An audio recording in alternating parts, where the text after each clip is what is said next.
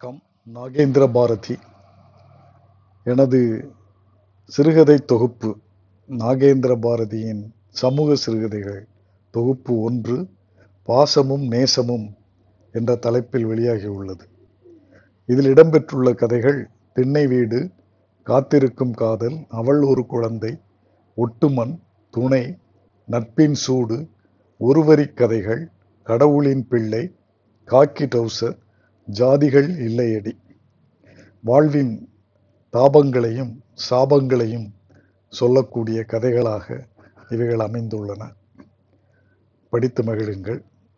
எனது கதை கவிதை கட்டுரைகளை படிக்க விரும்பினால் அமேசான் சைட்டுக்கு சென்று Nagendra Bharathi N A G E N D R A B H A R A T H I என்று டைப் செய்தால் கிடைக்கும் எனது மின் புத்தகங்களை படித்து மகிழுங்கள்.